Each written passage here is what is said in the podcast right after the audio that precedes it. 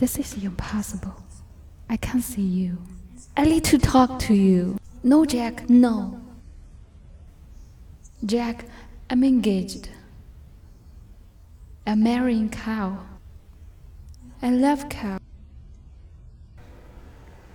Rose, you're no picnic, or you're a spoiled little brat even. But under that, you're the most amazingly, astounding, wonderful girl.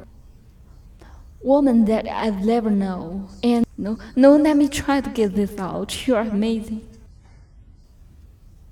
I'm not an idiot. I know how the world works.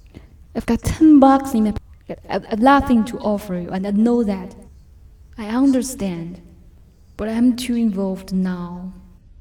You jump, I jump. Remember, I can't turn away without knowing you'll be alright. That's all that I want. Well, I'm fine. I'll be fine. Really. Really? I don't think so. They've got you trapped, Rose, and you're gonna die if you don't break free. Maybe that's right away because you're strong.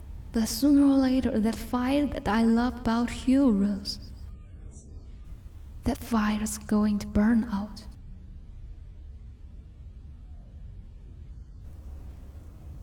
It's not up to you to save me, Jack. You're right.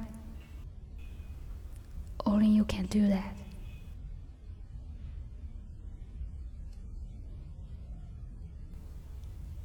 I'm going back.